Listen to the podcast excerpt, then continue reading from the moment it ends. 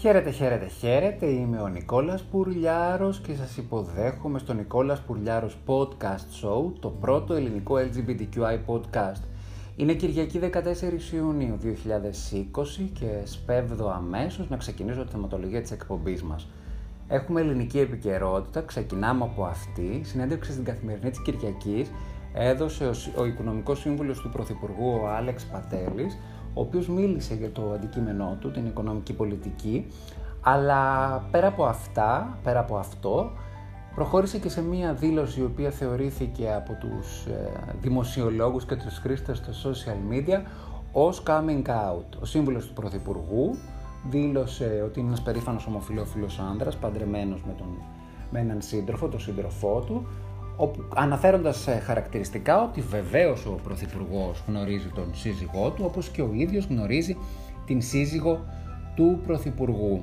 Η είδηση αυτή έκανε τη γύρα στα social media με θετικά σχόλια και προσωπικά μου άρεσε πάρα πολύ. Όχι γιατί την αντιμετώπισα σαν coming out, αλλά την αντιμετώπισα σαν μία απόπειρα γκέι ορατότητας. Και η γκέι ορατότητα, όπως έχω πει, η LGBTQI ορατότητα στην ελληνική κοινωνία, όπως έχω πει πολλές φορές και ευρύτερα, όχι μόνο στην ελληνική κοινωνία, κάνει καλό στην ψυχική υγεία, όπως λένε οι ψυχολόγοι, αυτό που την κάνει, αλλά και ευρύτερα βοηθάει στο να ε, υπάρξει εκπαίδευση, να παιδευτεί το πλήθος και να αρχίσει να, να μαθαίνει ότι βρισκόμαστε σε μια νέα εποχή και ότι ανάμεσά μας, ανάμεσά τους υπάρχουν LGBTQI πρόσωπα και πρέπει να συνυπάρξουμε όλοι μαζί, γιατί έχουμε όλοι ακριβώς τις ίδιες ανάγκες, γιατί αναπνέουμε τον ίδιο αέρα, γιατί ζούμε κάτω από τον ίδιο ουρανό. Το χάρηκα πάρα πολύ και νομίζω ότι τέτοιες πρωτοβουλίες τις χρειάζεται η πολιτική. Φυσικά αμυγός πολιτικά πρόσωπα, βουλευτές και ε, υπουργοί δεν κάνουν outing. Δεν ξέρω για ποιο λόγο, φοβούνται προφανώς μάλλον ότι μπορεί να χάσουν ψήφους δεν θέλω να το πιστέψω αυτό, ότι είναι τόσο κοντόφθαλμο το μυαλό του Έλληνα. Από την άλλη βέβαια είμαστε σε μια χώρα η οποία έχει ρατσιστικά στα γονίδια, υπάρχουν παντός είδους διακρίσεων, αλλά δεν θέλω να πιστέψω ότι ένας άνθρωπος μορφωμένος, παιδευμένος, περισσότεροι εκ των βουλευτών μας έχουν πάρα πολύ καλά ε, ακαδημαϊκά προσόντα, εξακολουθούν να θεωρούν ότι πρέπει να κρύβονται προκειμένου να εκλεγούν και αν ισχύει αυτό που ισχύει σε μεγάλο βαθμό, μην γελιόμαστε, δεν είναι καθόλου καλό δείγμα για την κοινωνία μας. Γιατί αυτό δείχνει ότι υπάρχουν και άνθρωποι οι οποίοι βάζουν ε, μια ιδιοτέλεια πριν από το κοινό καλό. Καλό θα κάνει αυτό το outing, σίγουρα αυτή η δήλωση και στους ψηφοφόρους της Νέας Δημοκρατίας. Είναι γνωστό ότι είναι συντηρητικών πεπιθήσεων, αλλά πρέπει και αυτοί να εκπαιδευτούν και να μάθουν ότι ένας κεντροδεξιός πρωθυπουργός μπορεί να έχει έναν περήφανο ομοφιλόφιλο άνδρα συνεργάτη του, τον οποίο επέλεξε για το πώς είναι σαν επιστήμονος και όχι για το ποια είναι η ερωτική του ταυτότητα. Αυτό που με ενόχλησε στην προκείμενη περίπτωση είναι ότι κάποιοι δικαιωματίες με πολιτικά κίνητρα, επειδή δεν ανήκουν στο κυβερνό κόμμα, επιτέθηκαν εμέσως πλην σαφώς τον Άλεξ Πατέλη ότι ναι, αλλά συνεργάζεται με ένα κόμμα και έναν πρωθυπουργό το, οι οποίοι δεν έχουν κάνει τίποτα για τη διαφορετικότητα. Δεν είναι αλήθεια. Ο νόμος για το Σύμφωνο Συνδύωσης που ψηφίστηκε από την προηγούμενη κυβέρνηση έγινε νόμος χάρη στις ψήφους της αντιπολίτευσης. Το ψήφισε μόνο ο ΣΥΡΙΖΑ. Ο συνεταίρος στην κυβέρνηση την προηγούμενη, του κύριου Τσίπρα, ο κύριος Καμένος, δεν ψήφισε το σύμφωνο συμβίωσης. Και μάλιστα με τα εκπλήξεως είδα πριν από μερικές ημέρες ότι οι γέφυρες ανάμεσα στους δύο χώρους εξακολουθούν και μένουν σταθερές. Ο κύριος Πολάκης προημερών έκανε ολιγοήμερες διακοπές με τον κύριο Καμένο. Τους ένωσε το Υπουργηλίκη και τους έμεινε η φιλία. Σεβαστό. Ο καθένας κάνει ό,τι θέλει. Ελεύθεροι πολίτες είμαστε. Αυτό όμως δίνει και ένα στίγμα. Και θυμίζω σε πολλούς από αυτούς οι οποίοι είπαν, σχολίασαν με αυτή τη λογική τον Άλεξ Πατέλη, ότι συνεργάζεται με ένα κόμμα που δεν έχει κάνει κάτι για τη διαφορετικότητα και την LGBTQI κοινότητα ότι πολλά πρόσωπα μέσα στα τελευταία χρόνια που συνεργάστηκαν με το κόμμα τους, ΣΥΡΙΖΑ, έχουν περίεργες απόψεις. Το πιο τελευταίο είναι αυτό που διάβασα στην εφημερίδα Τα Νέα σε σχέση με τη Ραχίλ Μακρύ. Η οποία αμφισβήτησε τη δολοφονία του George Floyd και είπε ότι πέθανε από τον κορονοϊό. Και ότι κάτι περίεργα άλλα, ότι ο αποθανόν γύριζε πορνό. Δεν θέλω να θυμίσω επίσης ότι διαφορετικότητα και δικαιώματα δεν συνάδουν με το να έχεις στο κόμμα σου την κόρη του ημνητή της Χούντας και το να νοικιάζεις σπίτια, αν νοικιάζεις σπίτια, όπως λέγεται, σε ΜΚΟ για μετανάστες, δεν σε κάνει προοδευτικό πολιτικό, προοδευτικό πολίτη. Οπότε, κάτω τα χέρια από τον Άλεξ Πατέλη, γιατί είναι ένας εξαιρετικός επιστήμονας, κλείθηκε να κάνει μια συγκεκριμένη δουλειά, την οποία το παρελθόν του λέει ότι μπορεί να την κάνει πάρα πολύ καλά. Η LGBTQI κοινότητα πρέπει να βρίσκεται παντού, με εκπροσώπους της σε όλα τα κόμματα. Με ενοχλεί πάρα πολύ, μα πάρα πολύ, η προσπάθεια λαιλασίας που γίνεται από ένα κόμμα συγκεκριμένο να μονοπολίσει τάχα μου τις ανησυχίες για τα δικαιώματα της LGBTQI κοινότητας, πώς να γίνει αυτό όταν είναι ένα κόμμα το οποίο δέχεται διαφορετική άποψη;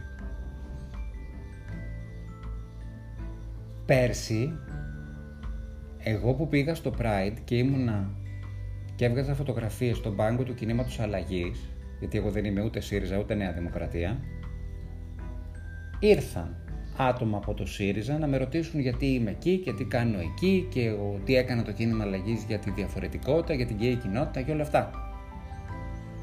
Ο καθένας μπορεί να κάνει ό,τι θέλει, δημοκρατία έχουμε. Κάνουν αυτό που ήθελαν. Και εγώ κάνω αυτό που θέλω. Δεν με ενδιαφέρει να προσελκύσω τους ψήφους κανενό, ούτε να κάνω πολιτική, ούτε καταβαίνω σε εκλογές. Ούτε έχει καμία ιδιαίτερη βαρύτητα η φωνή μου.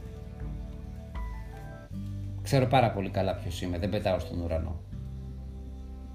Αλλά δεν μπορεί να μου λες ότι υποστηρίζεις διαφορετικότητα όταν δεν μπορείς να δεχτείς διαφορετική άποψη, ότι δεν μπορείς να δεχτείς ότι ένας άνθρωπος από την LGBTQ κοινότητα μπορεί να θέλει να ψηφίσει ένα άλλο κόμμα. Μπορεί να πιστεύει ευρύτερα πολιτικά σε ένα άλλο χώρο.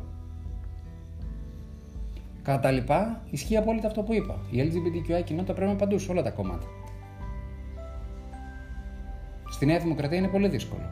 Είναι ένα συντηρητικό κόμμα, αλλά παρόλα αυτά ο Πρωθυπουργός επέλεξε τον Άλεξ Πατέλη για αυτή τη θέση. Στο Κουκουέ επίσης είναι πάρα πολύ δύσκολο. Είναι ένα επίσης πολύ συντηρητικό κόμμα. Δεν δέχεται τους ομοφυλόφιλου. Για την ελληνική λύση δεν έχω να πω τίποτα άλλο. Είναι ένα κόμμα δεξιότερα της δεξιάς. Το θεωρώ σημείο των καιρών, δεν πιστεύω ότι θα έχει μέλλον. Για το κόμμα του Βαρουφάκη επίσης δεν έχω να πω τίποτα. Νομίζω ότι δεν υπάρχει, δεν έχει υπόσταση. Αντί να κάνει μια εκπομπή ο Βαρουφάκης έκανε ένα κόμμα. Σεβαστό, δικαίωμά του, ψηφίστηκε. Αλλά δεν θεωρώ ότι έχει ενδιαφέρον αυτός ο άνθρωπος για την LGBTQI κοινότητα. Έχει ενδιαφέρον μόνο για τον εαυτό του και την αυτοπροβολή του. Και είναι σημείο των καιρών να υπάρχει ανθρωποφαγία με την κριτική στα social media. Εγώ έχω δεχτεί bullying επειδή έχω τις δικές μου πολιτικές απόψεις και με έχουν προσβάλει άκρια.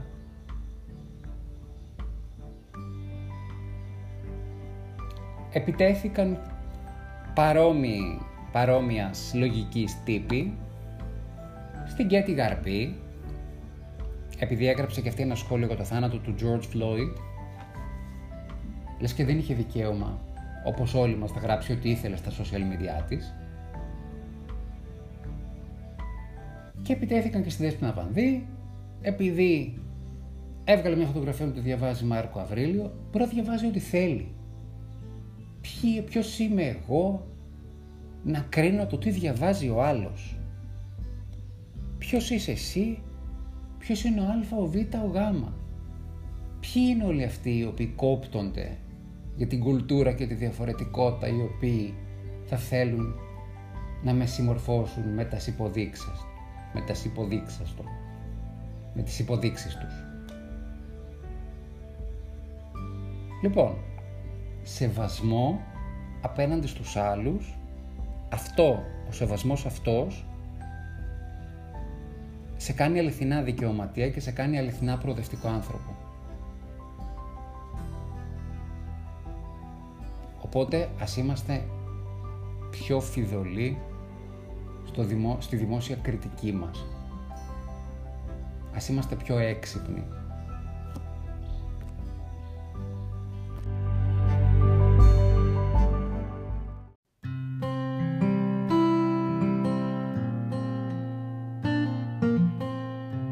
Το έχω πει, με βλέπετε λίγο έντονο τις τελευταίες ημέρες, τις τελευταίες εκπομπές. Δεν είμαι έντονος, απλώς έχω... Χαίρομαι πάρα πολύ αυτό το μέσο που έχουμε βρει και επικοινωνούμε το podcast με τον Νικόλας Πουλιάρος Podcast Show. Βρισκόμαστε μία ανάσα πριν από 1250 ακροάσεις. Σας ευχαριστώ πάρα πολύ γι' αυτό. Αλλά προκειμένου στο ζήτημα που ανέφερα πριν, αυτό το οποίο με ενοχλεί πάρα πάρα πολύ είναι το εμπόριο ελπίδας ψεύτικης για κομματικούς και προπαγανδιστικούς λόγους.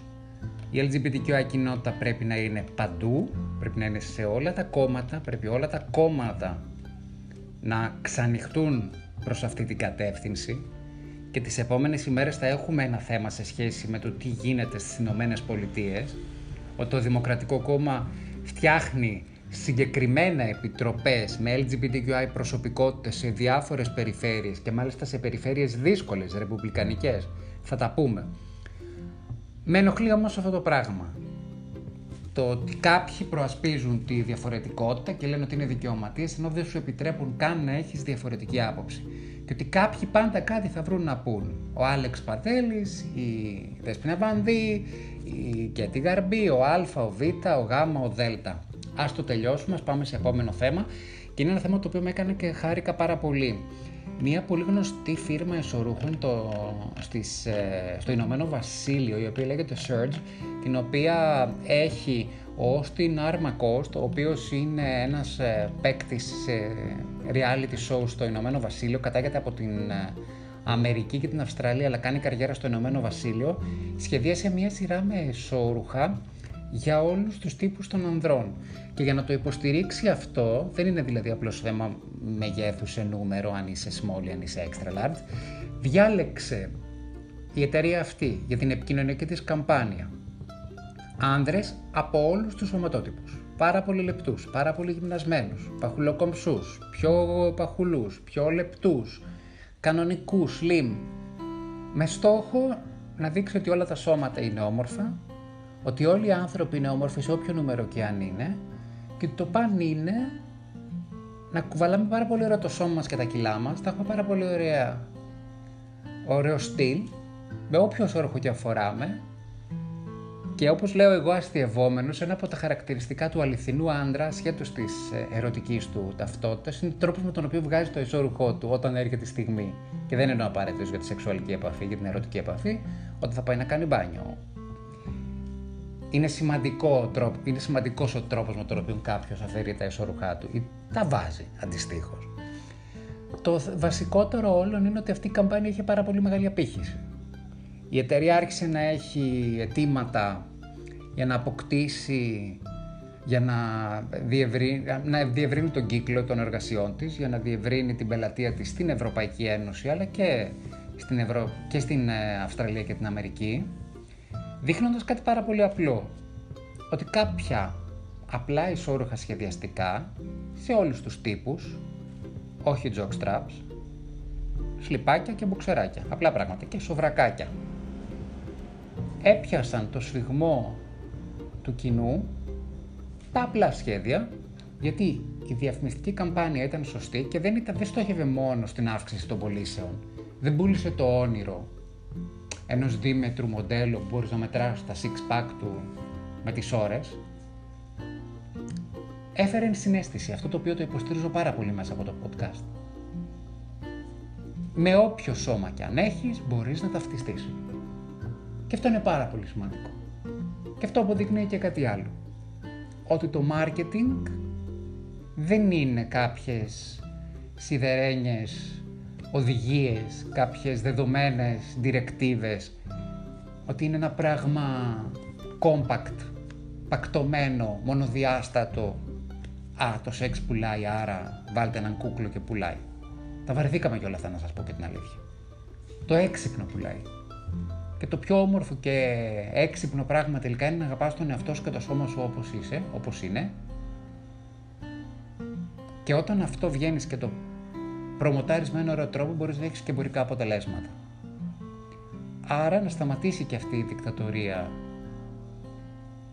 της πλαστικούρας, του σώματος, του κοιλιακού, του αναβολικού που απαγορεύεται ρητός ότι έτσι καλά πρέπει να αποκτήσεις σωματάρα για να μπορείς να είσαι αρεστός.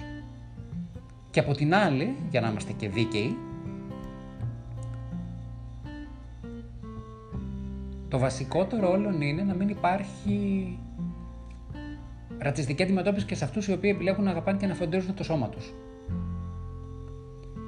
Και λυπάμαι πάρα πολύ που τον τελευταίο καιρό βλέπω ότι έχει περάσει και στο aging αυτή η προκατάληψη. Υπάρχει προκατάληψη ηλικίας. Αν πεις σε κάποιον ότι είσαι 40 ή πάνω από 40, σε αντιμετωπίζει λες και είσαι με τον απόδει στον τάφο. Και στα ερωτικά συμβαίνει αυτό. Αν πεις είσαι 40 ή πάνω από τα 40 και έχεις ένα πάρα πολύ ωραίο σώμα ή το φροντίζεις, το γυμνάζεις, θεωρείσαι ύποπτος, θεωρείσαι ασόβαρος, θεωρείσαι ανήθικος, θεωρείσαι ότι είσαι κούγκαρ, όπως λέγανε παλιά για τις γυναίκες.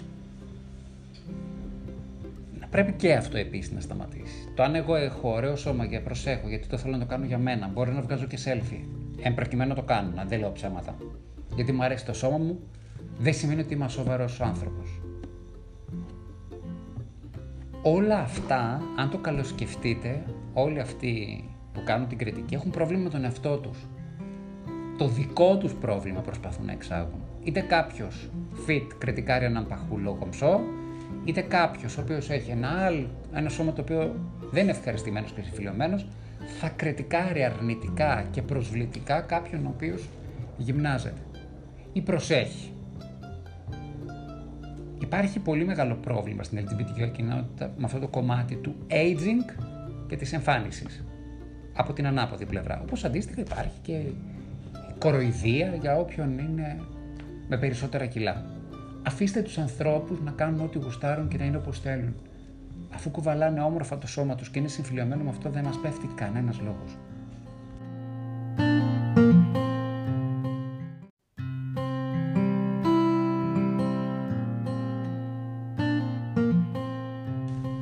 Και μιας και σήμερα πιάσαμε την γκέι ορατότητα, ξεκινήσαμε από την ιστορία του Άλεξ Πατέλη, μιλήσαμε για την εταιρεία Surge η οποία φτιάχνει εσώρουχα ε, για όλους τους σωματότυπους. Έχω να σας πω ότι το 2020, από το 19 στο 20, δηλαδή από πέρσι τον Ιούνιο του 19 μέχρι φέτος τον, του 20, είχαμε αυτόν τον Pride χρόνο πάρα πολλά outing. Και είχαμε και σημαντικά outing. Και είχαμε και outing από προσωπικότητες οι οποίες είναι συγκλονιστικές. Θα αναφέρω πρώτα την Νταμπράτ, η οποία είναι μία ράπερ είναι μια ράπερ της ε, γενιάς της δικής μου, των 40 η οποία όταν έκανε outing δήλωσε ότι φοβόταν να μιλήσει νωρίτερα γιατί είδε στα τέλη της δεκαετίας του 90 πώς είχε φερθεί η κοινωνία και η βιομηχανία του θέματος στην Ellen DeGeneres και η αλήθεια είναι αυτή. Αυτό δεν το είχαμε σχολιάσει και θα έπρεπε. Η Ellen DeGeneres μετά το outing είχε τεράστιο πρόβλημα στα τέλη της δεκαετίας του 90 Τέλειωσε το Serial Ellen στο οποίο πρωταγωνιστούσε και μετά δυσκολευόταν να βρει δουλειά. Έπαιξε κάποια ταινία, δεν μπορούσε να βρει να εργαστεί. Μέχρι να έρθει το Ellen DeGeneres Show, ήταν άνεργη. Ή εν πάση περιπτώσει ήταν σε δεύτερους ρόλους, υποστηρικτικούς, δεν της δίναν δουλειά και ήταν, ήταν δηλωμένη λεσβία. Στα outing λοιπόν του 2020 μετράμε από το 19 στο 20 την κόρη του Will Smith, τη Willow Smith. Μετράμε τον Connor Jessup, oh, συγγνώμη, τη Willow Smith. Ναι, καλά είπα, τη Willow Smith. Πω, πω. Κόλλησα το μυαλό μου, ήθελα να μην κάνω λάθος, αν η Willow Smith είναι η, η κόρη του Will Smith και της Jada Pinkett που είναι. Έχουμε τον Connor Jessup, ο οποίος είναι Καναδός ηθοποιός. Έχουμε τον Juan Pablo Dipache, τον οποίο τον έχουμε δει στο Netflix τη σειρά Fuller House, που είναι η συνέχεια του Full House, της σειράς που έκανε τεράστια επιτυχία σε παραγωγή του John Stamos στη δεκαετία του 90.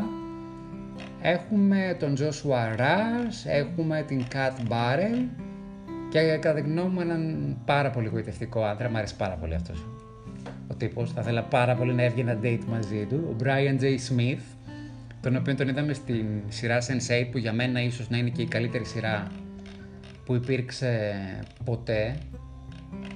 Με συγκίνησε πάρα πολύ αυτή η σειρά και γενικώς με συγκινεί ό,τι έχει να κάνει με ομάδες, με ανθρώπους, με συλλογική δράση.